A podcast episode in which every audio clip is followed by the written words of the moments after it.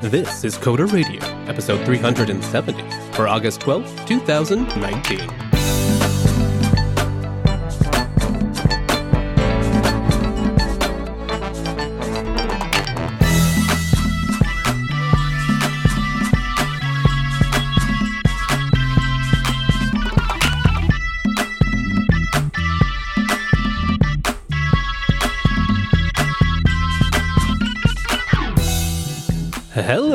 And welcome to Coder Radio, Jupiter Broadcasting's weekly talk show that takes a pragmatic look at the art and business, software development, and related technologies.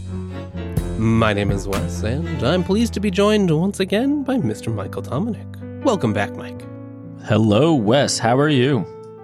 Oh, I'm I'm doing great. Actually, it's nice to talk to you. You were absent last episode. You were sick as a dog, so I heard, but you know, we had Chris back on the show. You missed him. It was still a lot of fun. If you missed that episode, go check it out. But, you know, you're really the spirit of this show. So we're happy to have you back. Yes, I'm the raging wraith of the show. If Jar Jar's the spirit creature, you're the you're the spirit human, I guess. Well, first of all, denying Jar Jar's humanity is just wrong.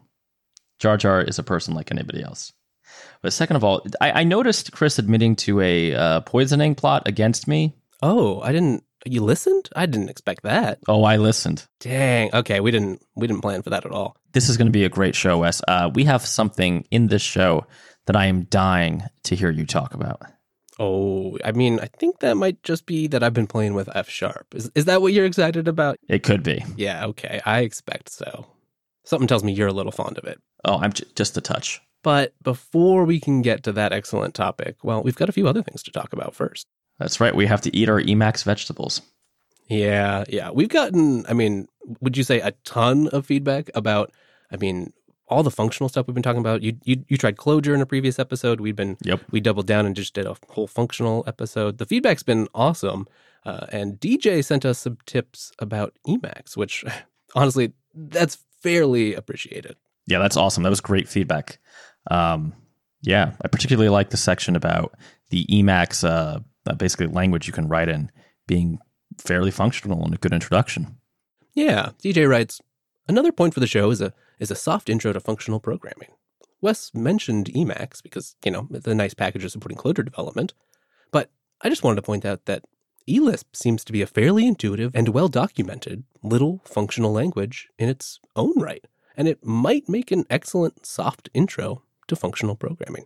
I think you are more familiar with some of the functional aspects, but the Lispisms, you know, the the strange way of actually talking to the machine, that was what was different. So I could see, you know, for some people in the right boat, maybe experienced Emacs users or people just curious about Lisp in a in a you know softer environment, Emacs might make sense.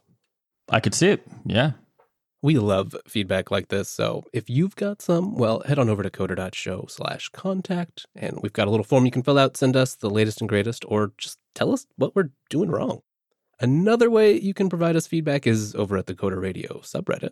And someone pointed out something I'm not supposed to tell you, Mike. And, well, that's a version of Ruby written in Rust. This is very exciting to me. This is like a turducken of glory.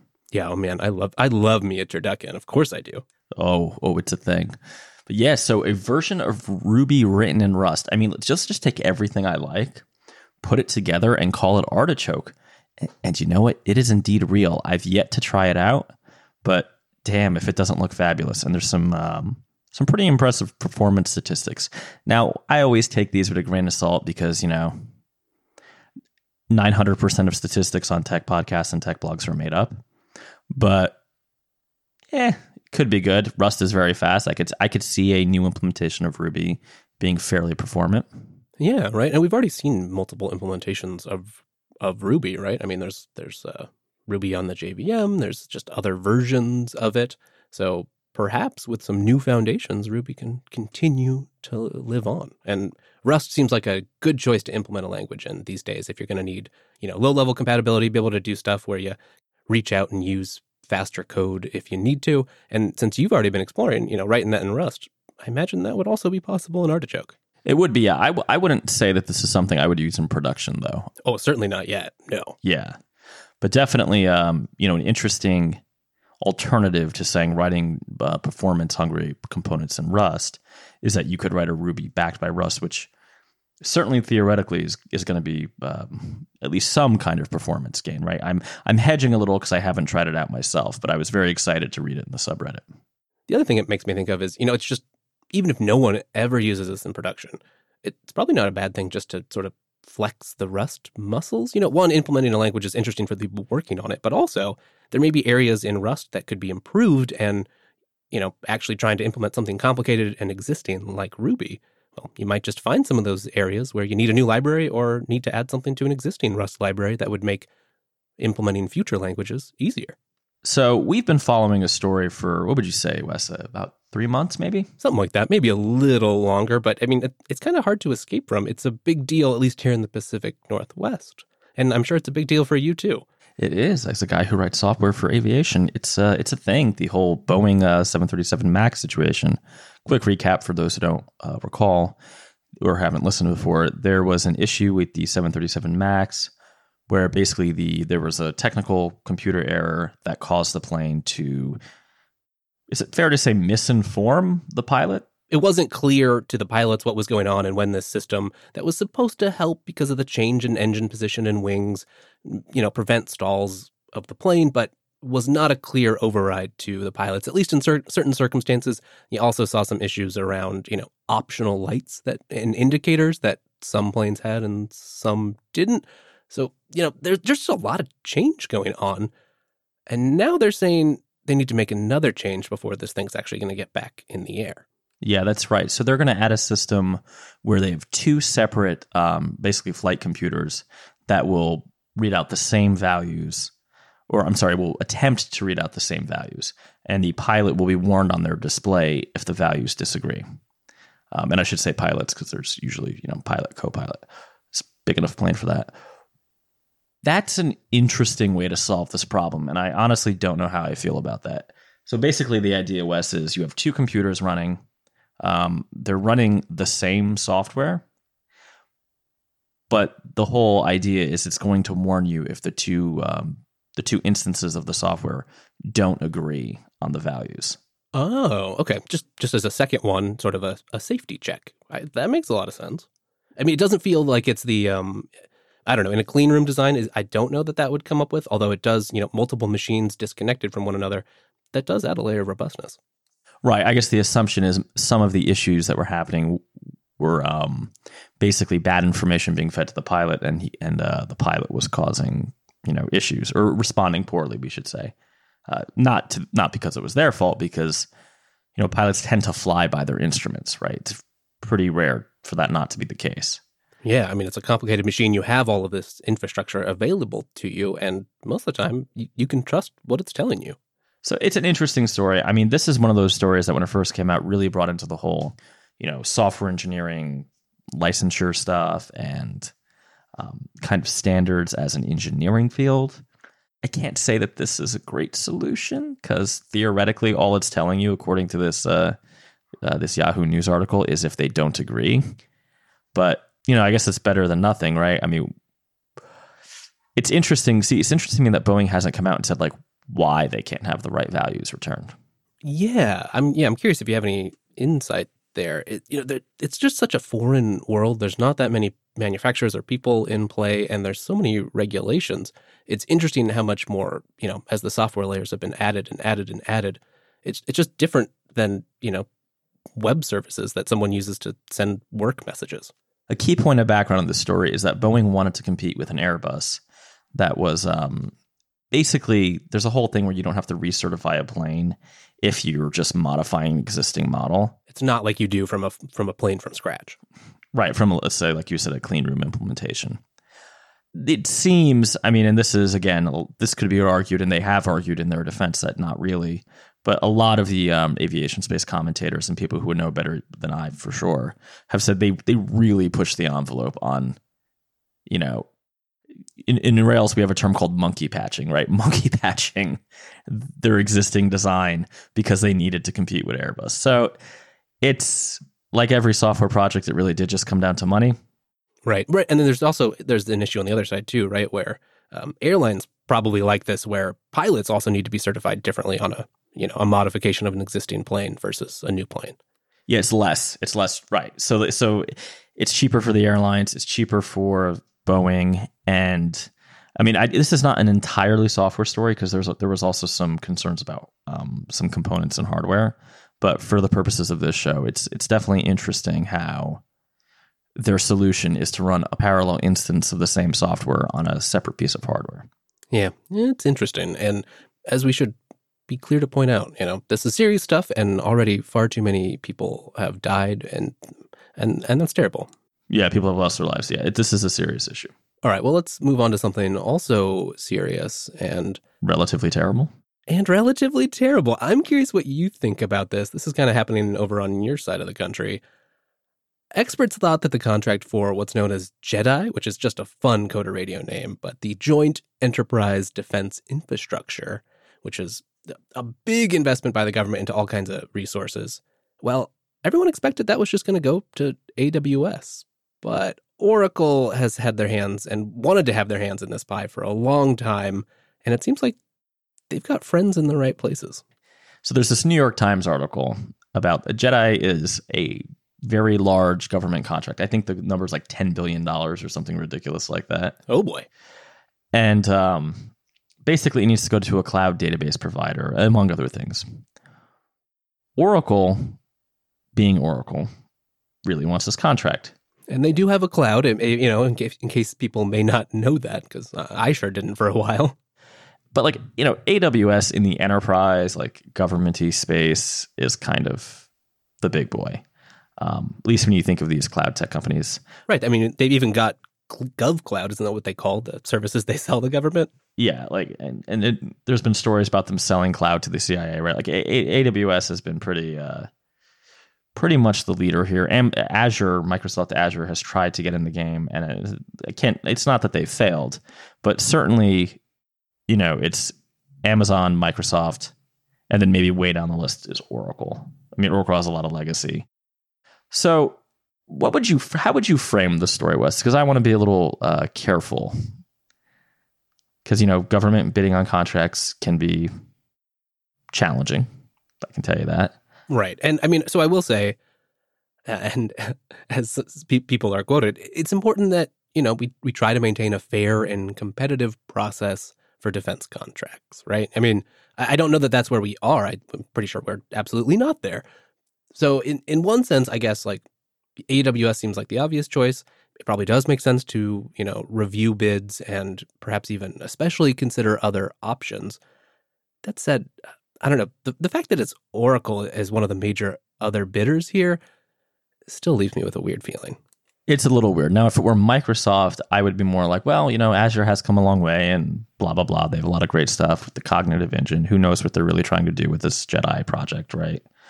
Um, so, like the implication in this New York Times article is that this has nothing to do with the technical merits of Amazon's proposal. Right. That's a little weird. Yeah, it is a little weird, right? I mean, because there's there are some things we know. Um, the, the current president doesn't exactly love Jeff Bezos. I thought they just had a tea. No. yeah, I guess not. Maybe a tea time, even. No. Maybe a tea time. that would make more sense, wouldn't it? So there's some issues there, right? And obviously Bezos um, now owns the Washington Post, which perhaps reports unfavorably at times on the current administration. So it does seem like you know, as always, there's there's just a lot of politics here, and I bet that Oracle's technical offering is is probably worse. It doesn't seem like their cloud is doing particularly well. They just lost, you know, the leader over to Google. I, you know what? I, I think you can just assert that is true. I'm just going to throw that out. Well, I was trying to be careful like you, Mr. Dominic. Yeah, but I mean, if it was, again, Microsoft, IBM, may, maybe IBM, I'm not even sure, but but you're right. Microsoft would be a good analog here, right? If they were if they were in this and it was Amazon v Microsoft, that would kind of seem more par for the course. I'm curious if you have any insights just from your own like, you know, what what should be happening here? Well, so one, big government contracting is different than little government contracting.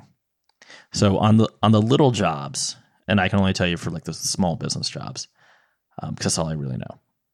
You are judged first on does your proposal actually hit the spec within a reasonable budget? Right. Which makes sense. Like a misconception is that always the lowest bid wins. That's actually not true. If someone comes in with a lower bid, but they say they can't hit some of the requirements, you could still win even if you're higher. But because I'm in the small business arena, there's a lot of credit given to business owners.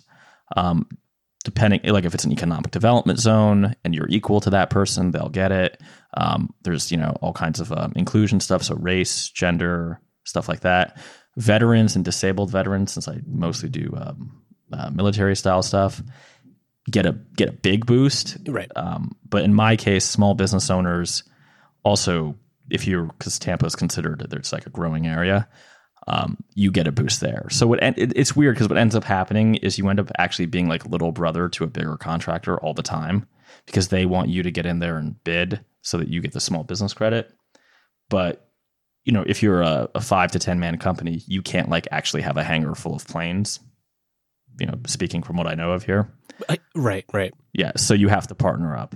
Now, in the big world of contracting, yeah, there's a lot more relationships and politics going on, right? Like, I, I usually don't meet the people I'm sending the RFPs to unless I get the job or like the very end of the process. I see. You're just sort of down there in the weeds, and there's a there's a big tree all the way up to where it's actually happening.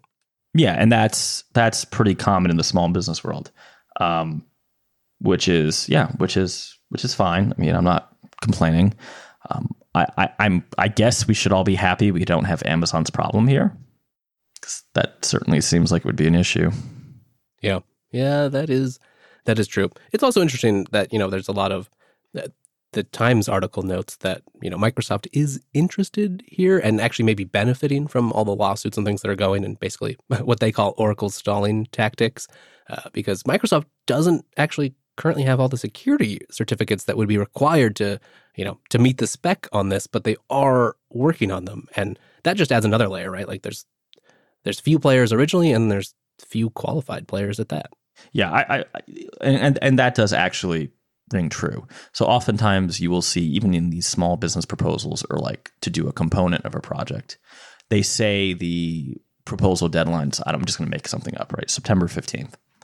Um, but then something will happen or like there'll be a question internally and that will change the requirements and be the net, you know, in the first quarter of the following year. Well, we'll see. You know, none of this is resolved yet. Um, but it is always interesting. These are these are big contracts, um, important updates, and last but not least, you know, a, a lot of the stuff that's going to be stored there is important. So probably behooves anyone who's a U.S. citizen that this gets done right. Yeah, I, am going to say like Oracle, really. Just throwing it out there. But no, no, no offense to any Oracle employees who may be listening, but maybe a little bit. Yeah, maybe a little bit. Although I'm sure the money's good. Oh, I'm sure it is. So if if you don't want to bid on these contracts, couldn't you just say F sharp it? Oh, that's that might be the best segue we've ever had. And you're right, Mike. It's probably time we do another seven languages check in. This time it's my turn. You challenged me a bit ago with checking out F sharp, which is one of your favorite languages. So the horrors that are enterprise level .NET applications written in C sharp. yes. Tell me about it. That is why I chose F sharp. Well, C sharp is a little religious about OO. If uh, for the listeners, if you are a Java developer, it's like that. As things get bigger, you get a lot more tight coupling between objects. You get a lot of, can we say like side effects, which is exactly the right word to say, right? Side effects in your code. Right.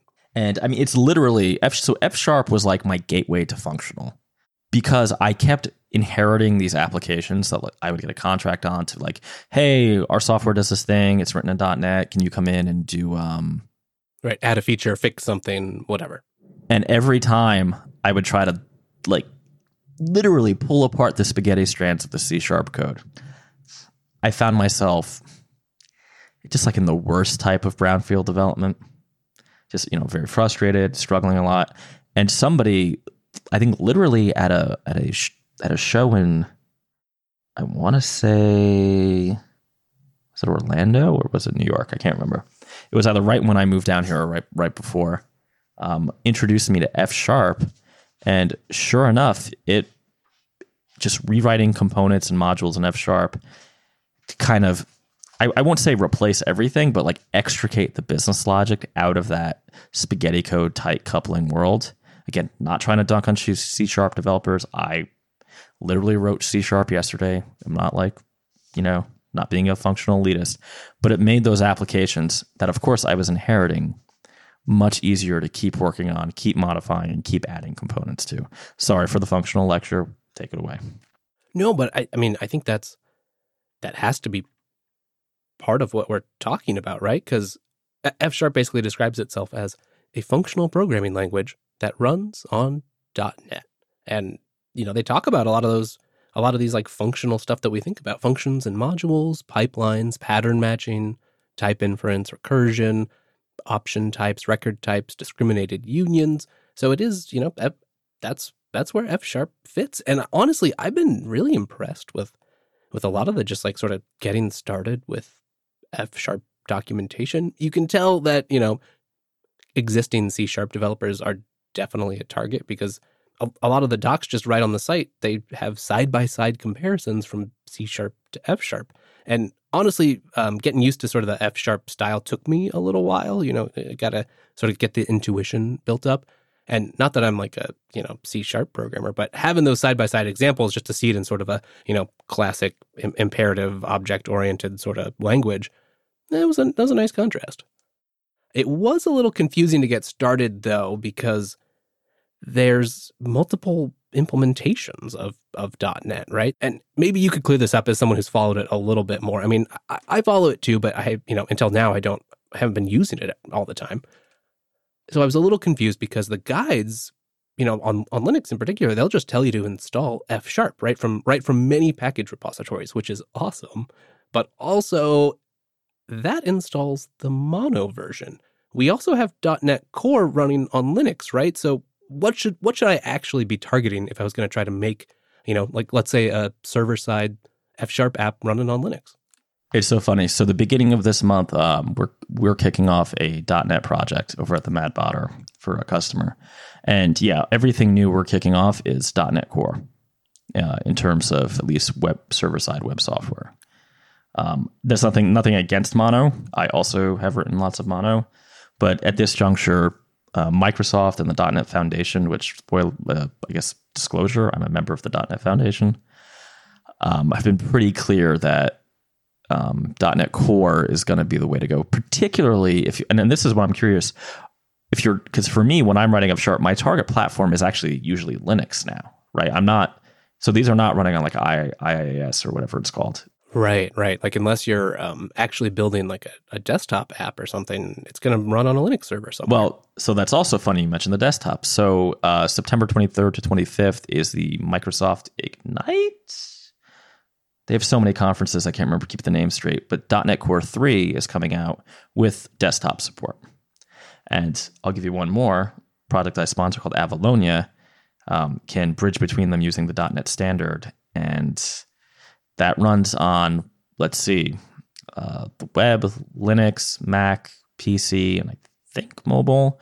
Uh, we also had the guys from Project Uno on the show uh, right before you jumped on with us, or with me, Wes.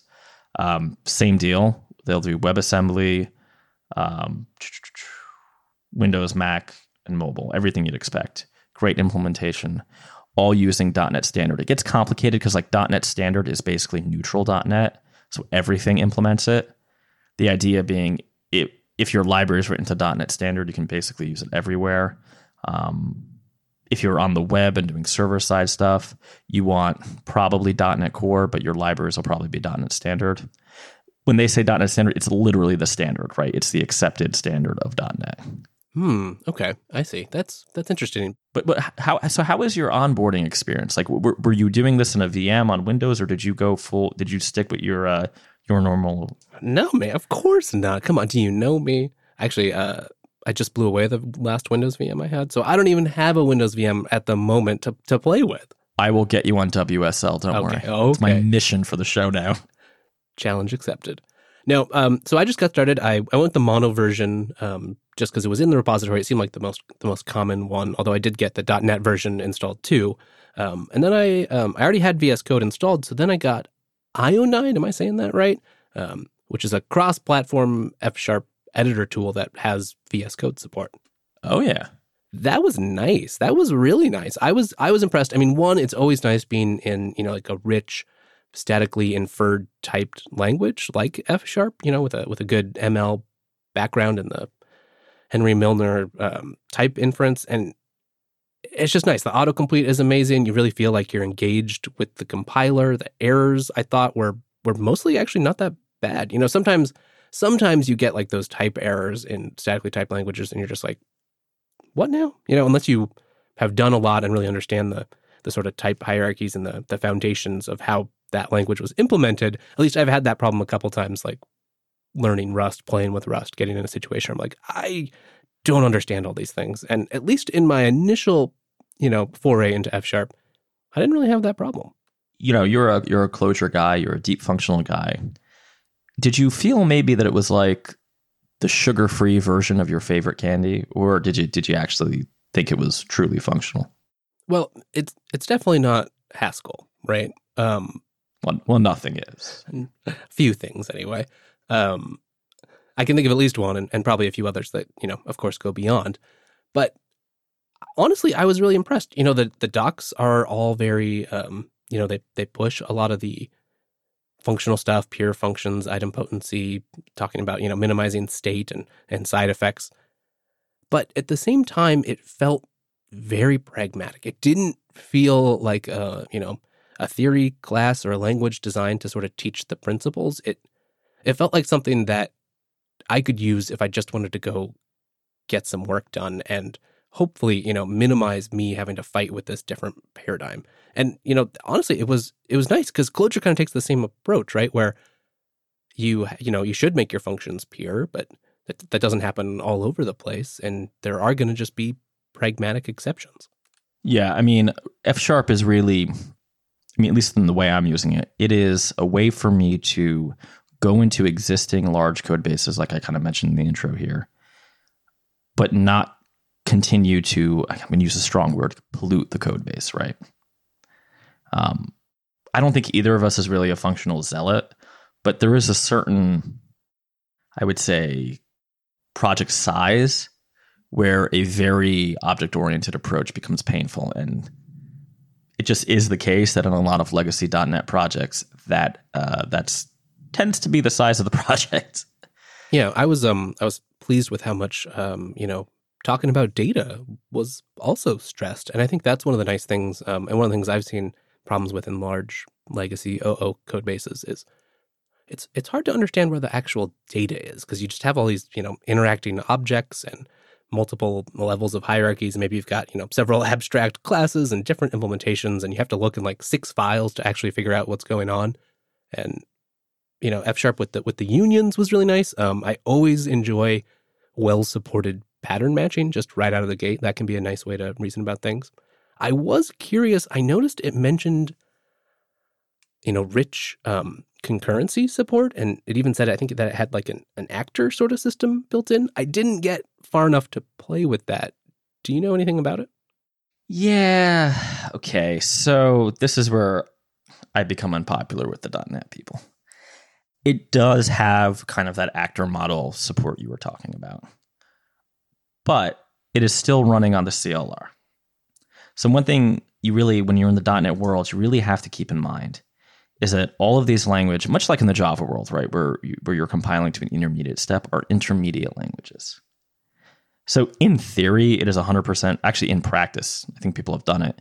You can write the same F, sharp, C sharp program that compile into the same. Uh, I think it's uh, IR code, which is the uh, CLR's equivalent to to bytecode. Right, the code that the CLR actually then runs. So, it, the yes, it does have developer facing a I would think pretty nice and very good actor model that you're used to from a, a, uh, functional point of view.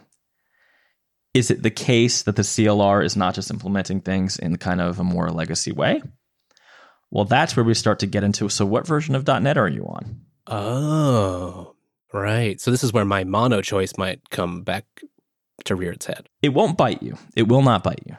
No fangs here there might be some very mild performance differences. And I, I will fully admit this is a controversial opinion. Um, I hate talking about performance unless something's really bad, and I don't think this is really bad, but I'm only mentioning it because I can feel the Reddit and YouTube comments coming. It, it, it is the case that all implementations of .NET are not created, created equal. Um, in particular, the deeper you go into the functional stuff with F Sharp, the better off you are in the .NET Core, .NET Standard world.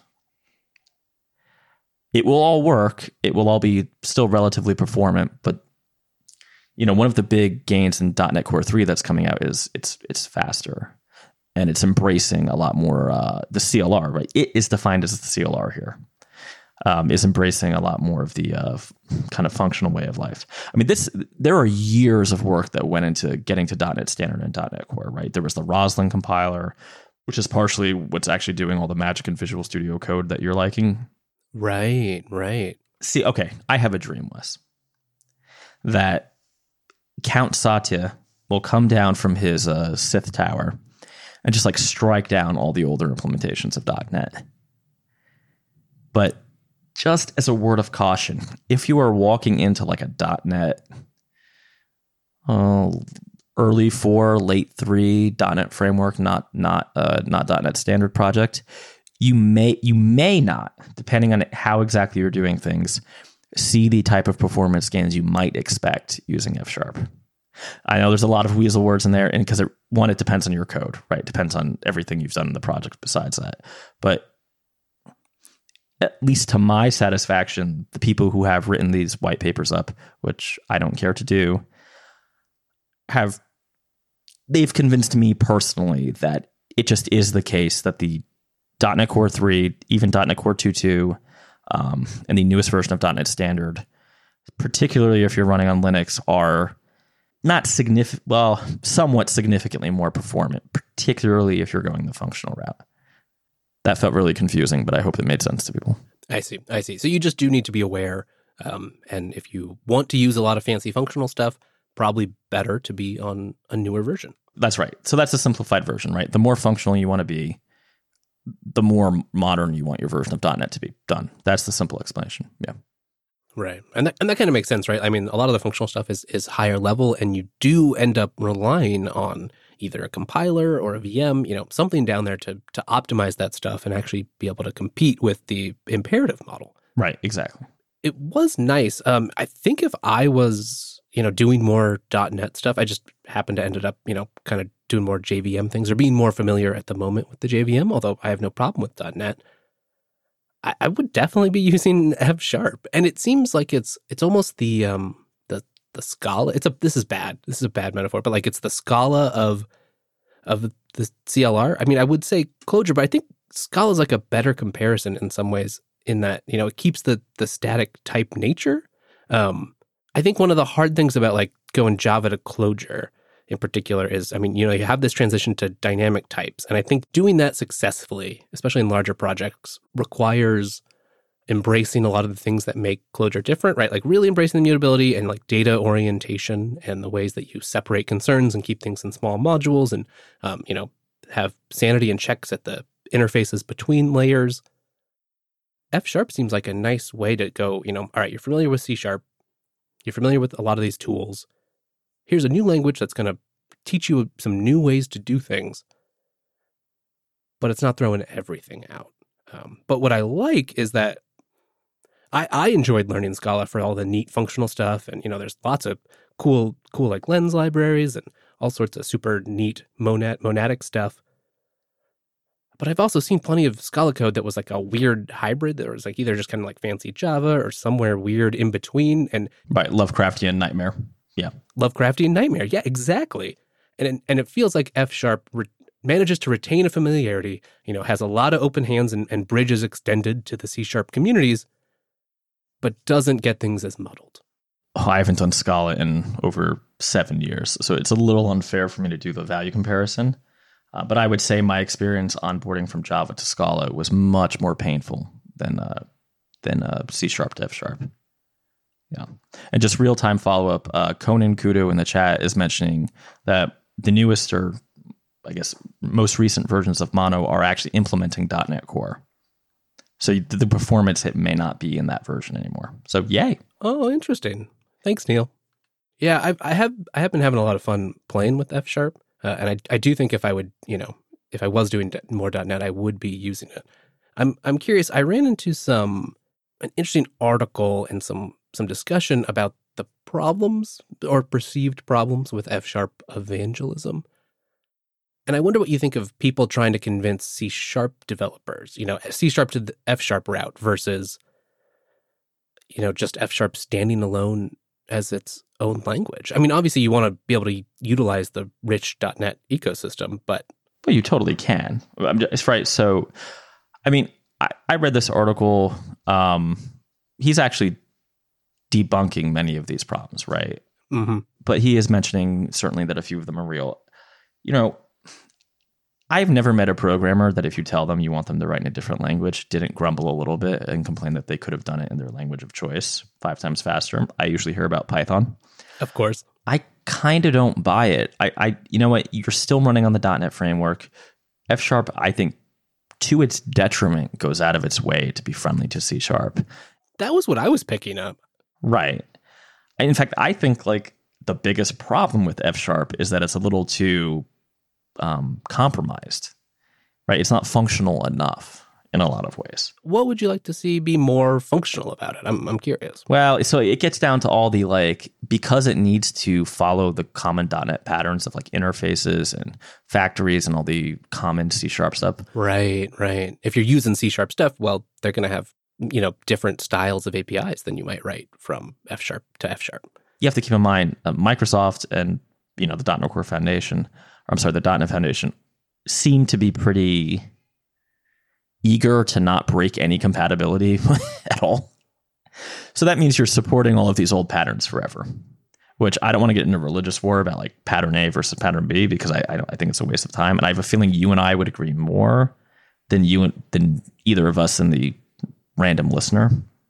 If I just took took a bet, but you know, it's funny. Actually, I would I blame you for this a little bit, as you've had me, and I can't can't wait to hear what you pick for me this week. As you've had me go down this functional rabbit hole even deeper, F sharp has started to lose a little bit of its luster for me because it it you know I feel the compromises more. I feel the oh, you know. So when I write someone an F sharp library, they can implement it in a horrible factory because it just allows that because that's how it works right? And I'm I'm making fun of factories. I know a lot of people don't do them anymore. I'm but I'm trying to pick an example that's neutral to a lot of languages and obvious, right? Um, I also I also don't understand the resistance of if you're an experienced .NET developer, why would you be afraid of F sharp? If anything, it's just another tool in your toolbox. I, I don't do pure F sharp programs. I'll, I'll be straight up. Um, for instance, if I'm doing a Xamarin uh, project, much of the UI is in C sharp. Either it's in XAML and C sharp with a code behind, or it's in um, uh, the, the weird C sharp script thing that you can do.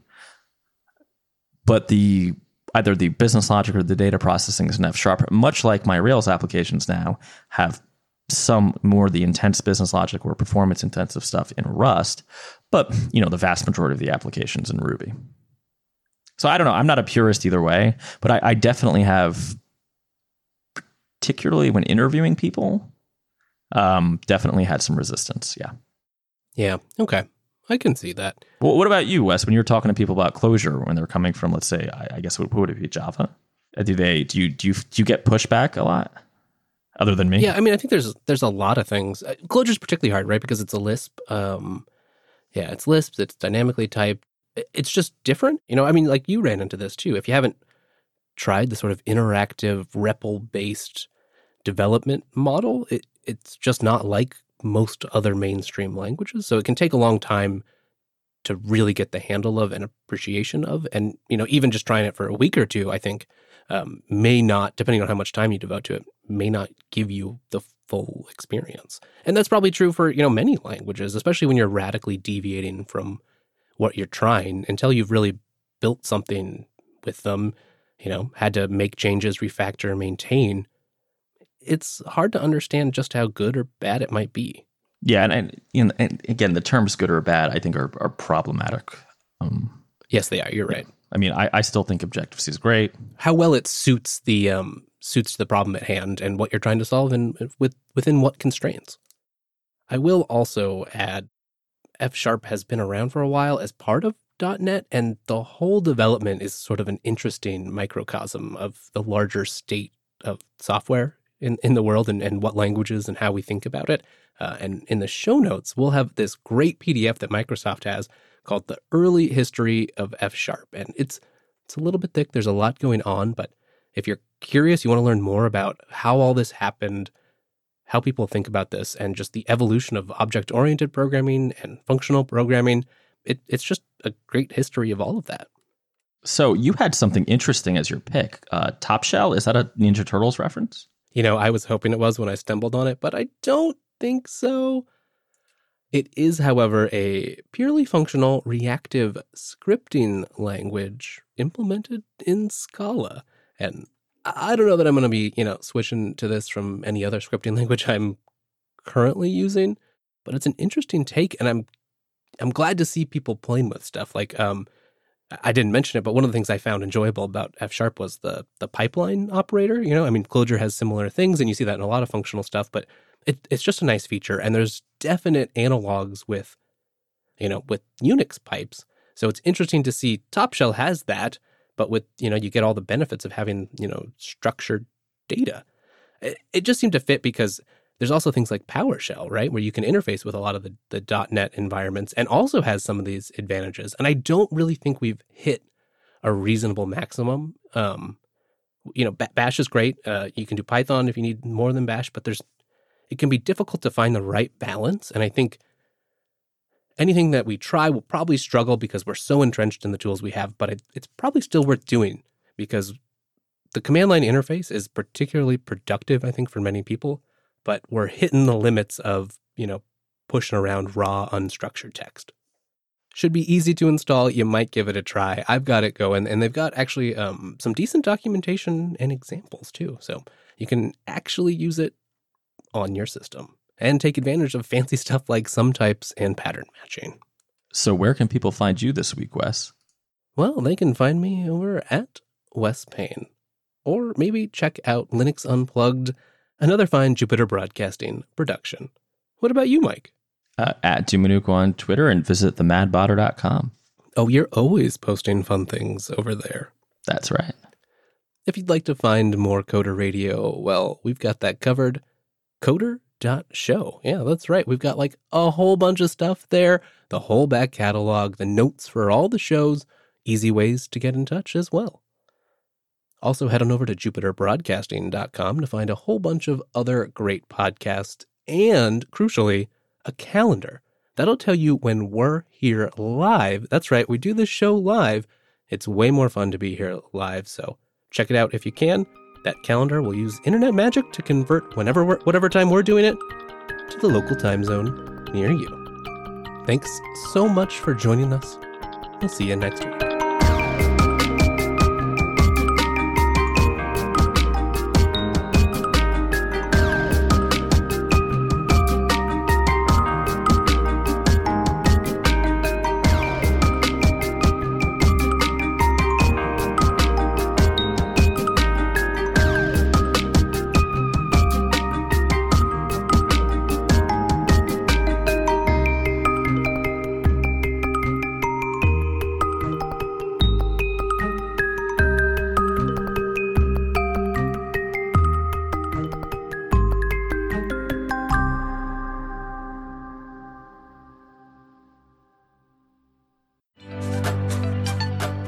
This is Coder Radio, episode 370 for August 12, 2019.